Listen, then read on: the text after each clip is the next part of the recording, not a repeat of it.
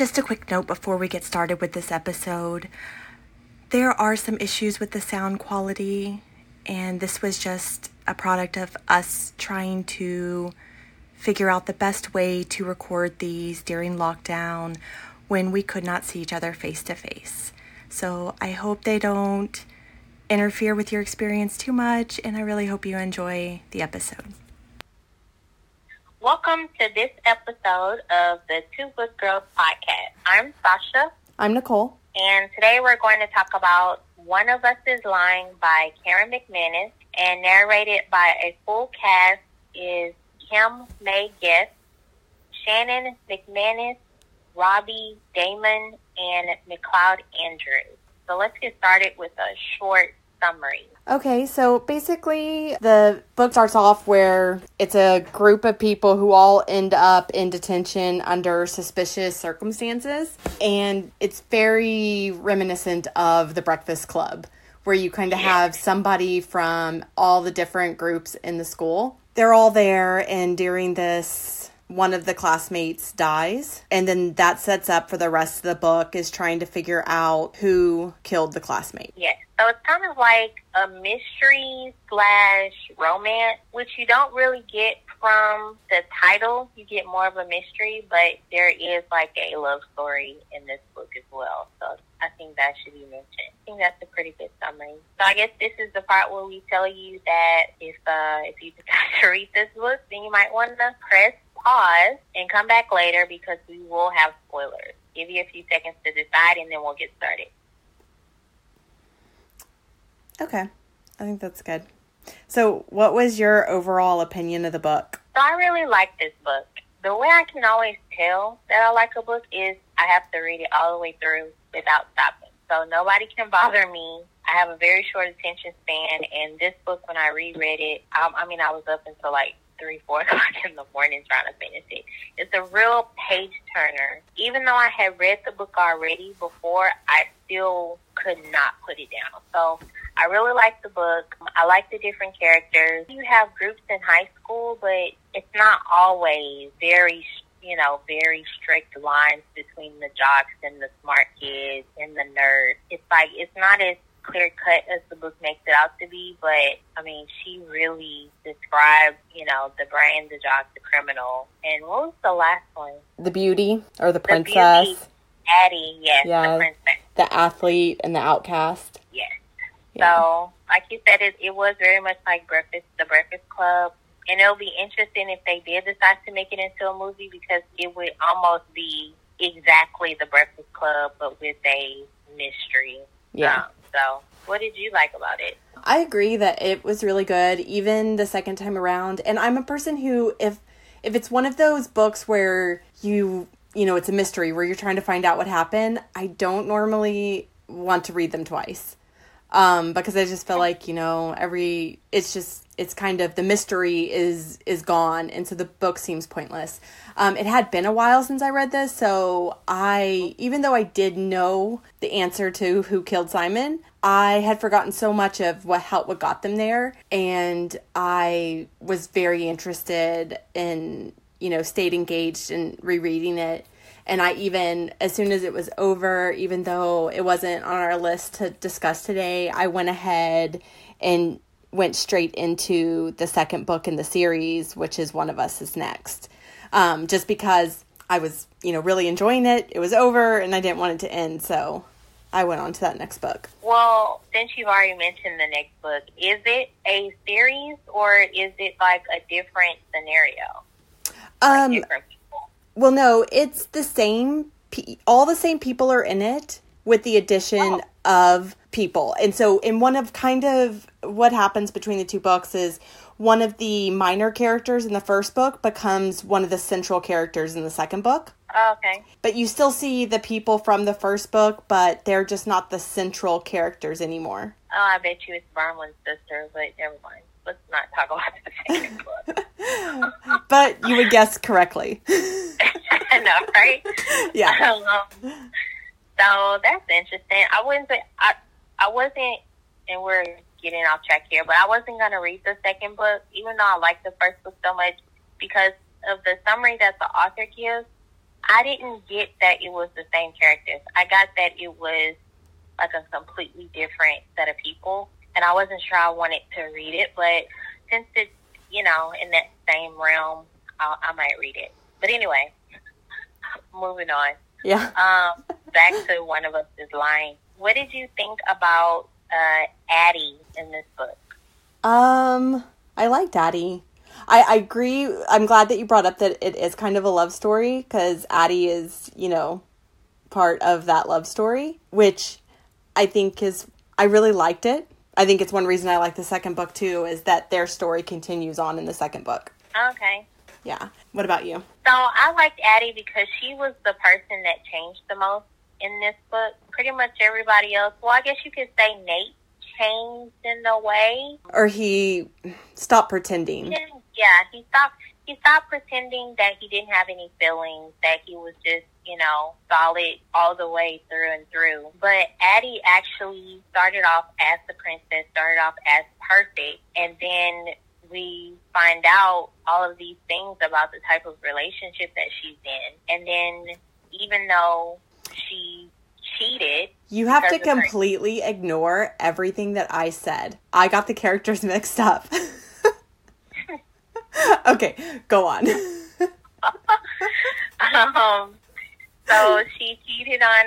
So I'm not going to ignore everything you said just because technically Addy and Jake, their love stories was, you know, it was kind of the beginning. And then that story kind of breaks and falls apart. But then there's another love story at the end, which you never really see come to fruition. So you get in this book the end of one story and the beginning of another one. And that one is where you're talking about Nate and Bronwyn. Yes. Yes. That's what I'm That talking is about, the Nate that is who I was talking about and the love story that kind of drew me in. Yes. I mean, it's also simple. I mean, it was almost exactly like the Breakfast Club too, though. The smart girl and no, that No. was the pretty girl in, um in the Breakfast Club. Yeah, it was the princess in the Breakfast Club because the the smart one in the Breakfast Club was a boy. Yeah. Yeah. So I mean, it was a little different, I guess. But I like Addy because she changed the most, and then she ended up having like the most significant role in what happened to Simon. And even though you know she was pretty much, she was basically bullied after it came out, and she, you know, and Jake broke up with her, which was a whole different. We're gonna have to talk about how crazy he is, but Can we pause real quick? I want to Yeah. make sure. I think that even though we do have spoilers on here, just in case anyone decides to listen and then still wants to read it, how about we don't say who killed Simon? okay, Okay, we get to that. let's keep that secret. Okay. So go on.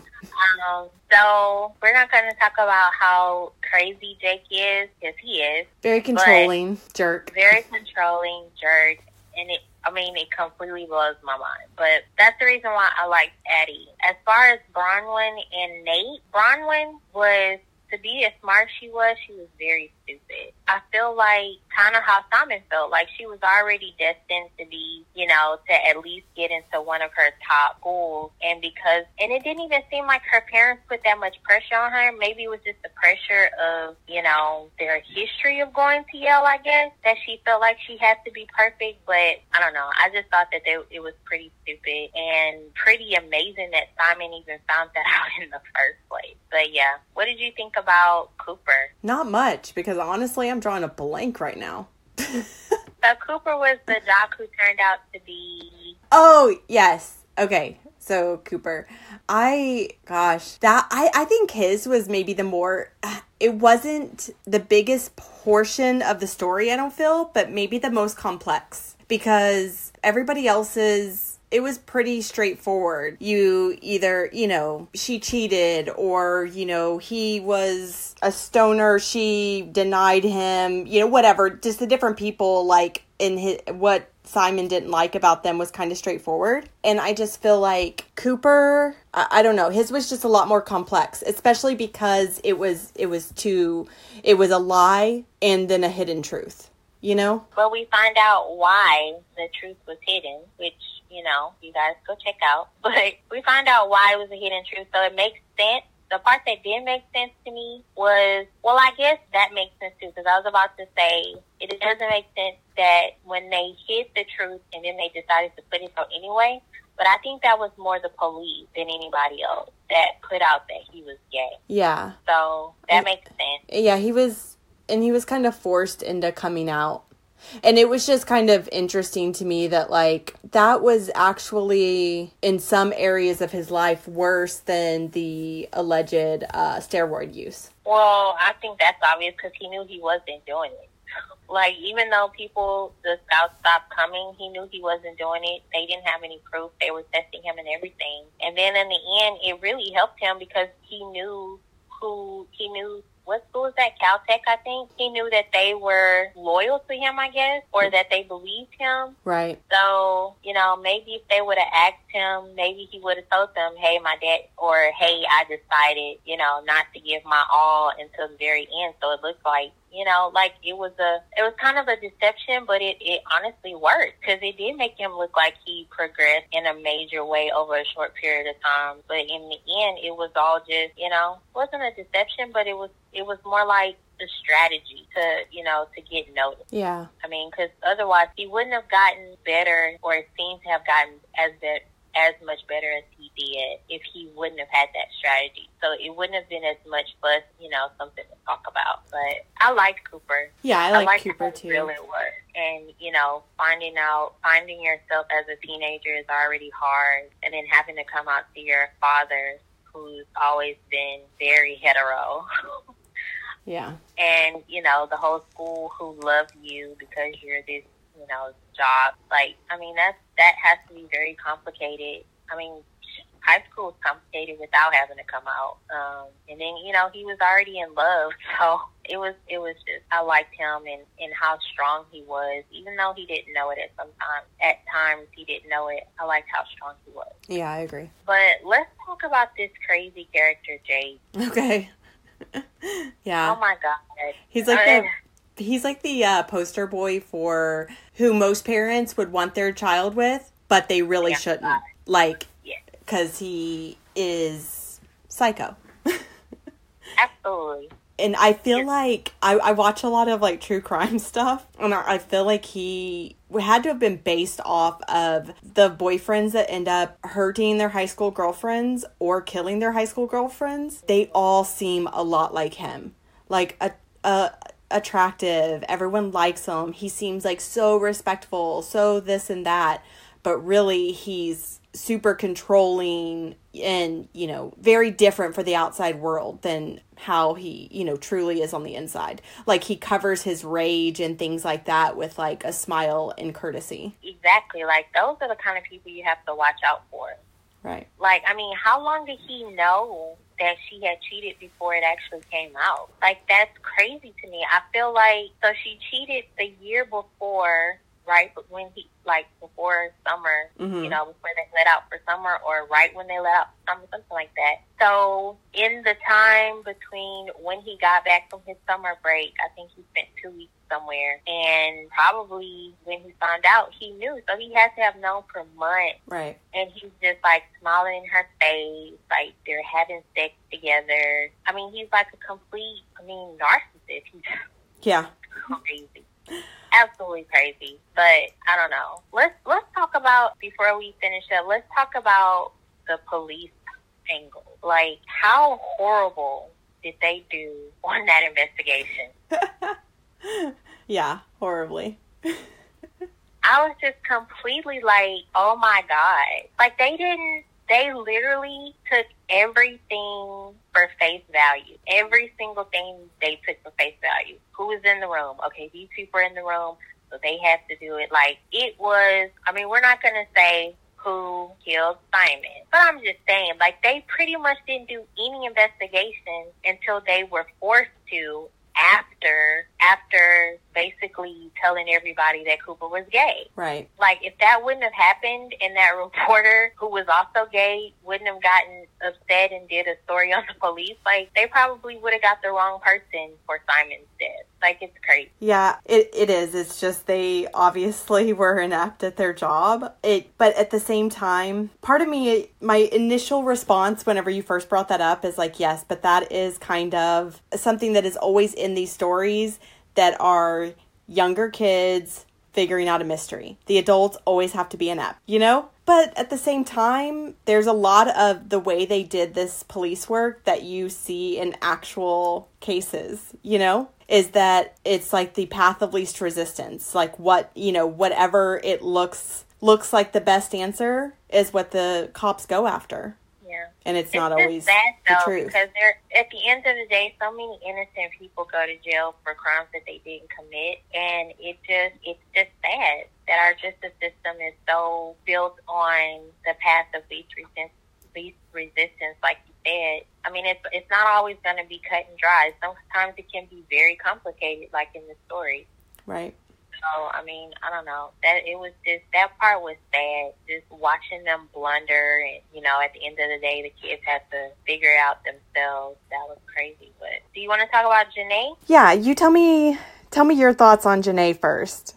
Because I oh yeah, I have different feelings. Go ahead. So Janae was creepy to me in the beginning. Mm-hmm. Like it says that nobody liked Simon. And, you know, Simon always wanted to be a part of a group and he, you know, he considered himself to be attention worthy. And yet only Janae cried for him. Like everybody of course went to his funeral, everybody went to the memorial, you know, to save face I guess. But she was like the only one that was like boo hoo crying every single day, I guess for weeks or months after his death and it it just seemed creepy to me. It seemed like she knew something or she was doing something or something. Right. I just yeah. And then when she started losing weight and just having these outbursts, I was just like, Yeah, something's up with that. She something is something wrong.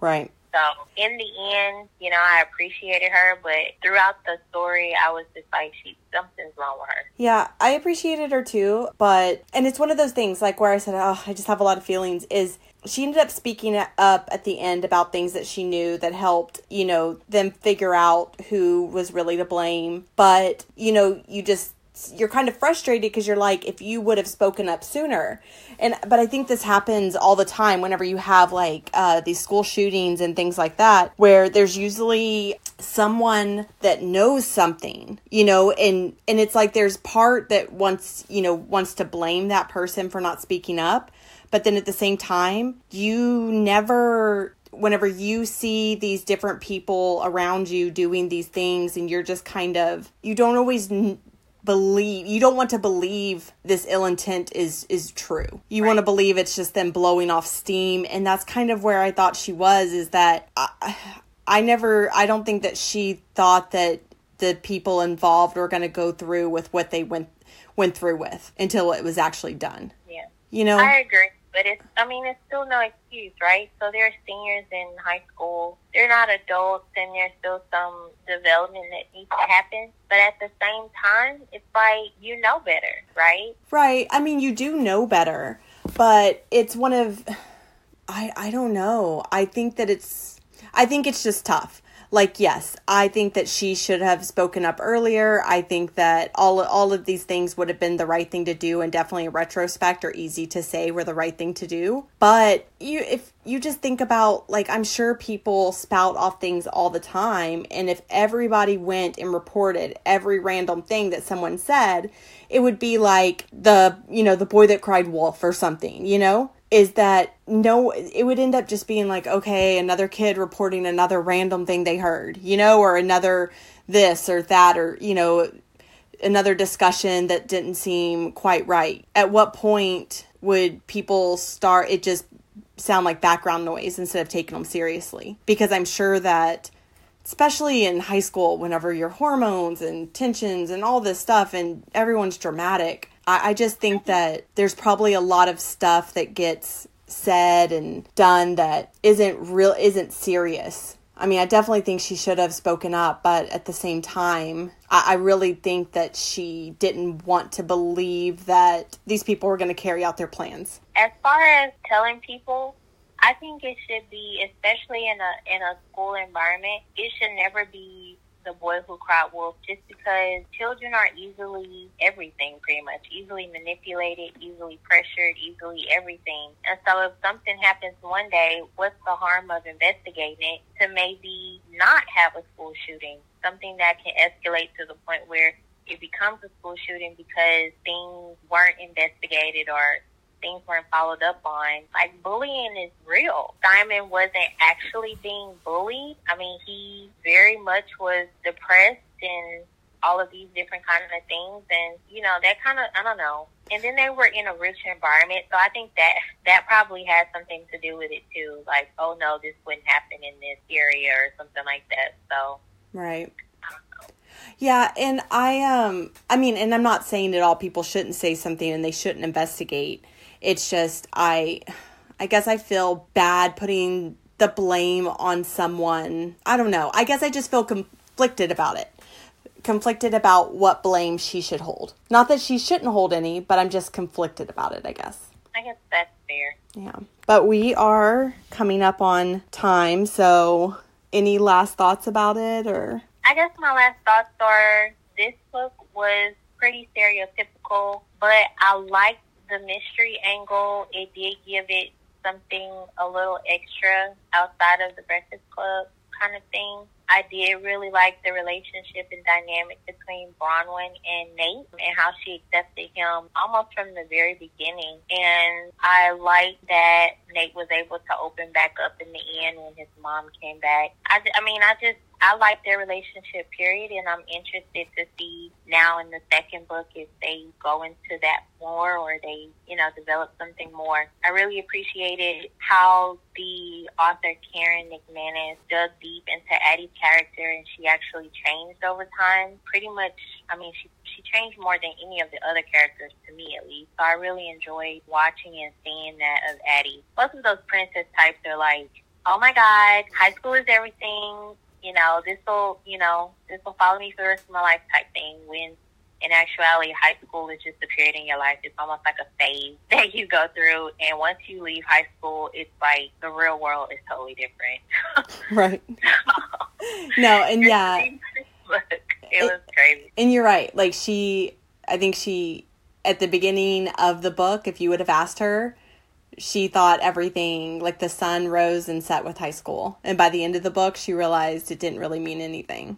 So i have one last question for you and then we got to wrap it up and that is who were you? If you were if if you were um because of course these don't completely outline everybody and their personality but you have the brain the beauty the criminal the athlete and the outcast. In high school who were you? I was the brain in high school Okay. Technically, only because my high school was like a brain high school. We didn't have jocks. We didn't really have outcasts because everybody was smart. We didn't have, do we have criminals? I don't remember any criminals. So, I mean, I was a brain in a school full of brains. Mm.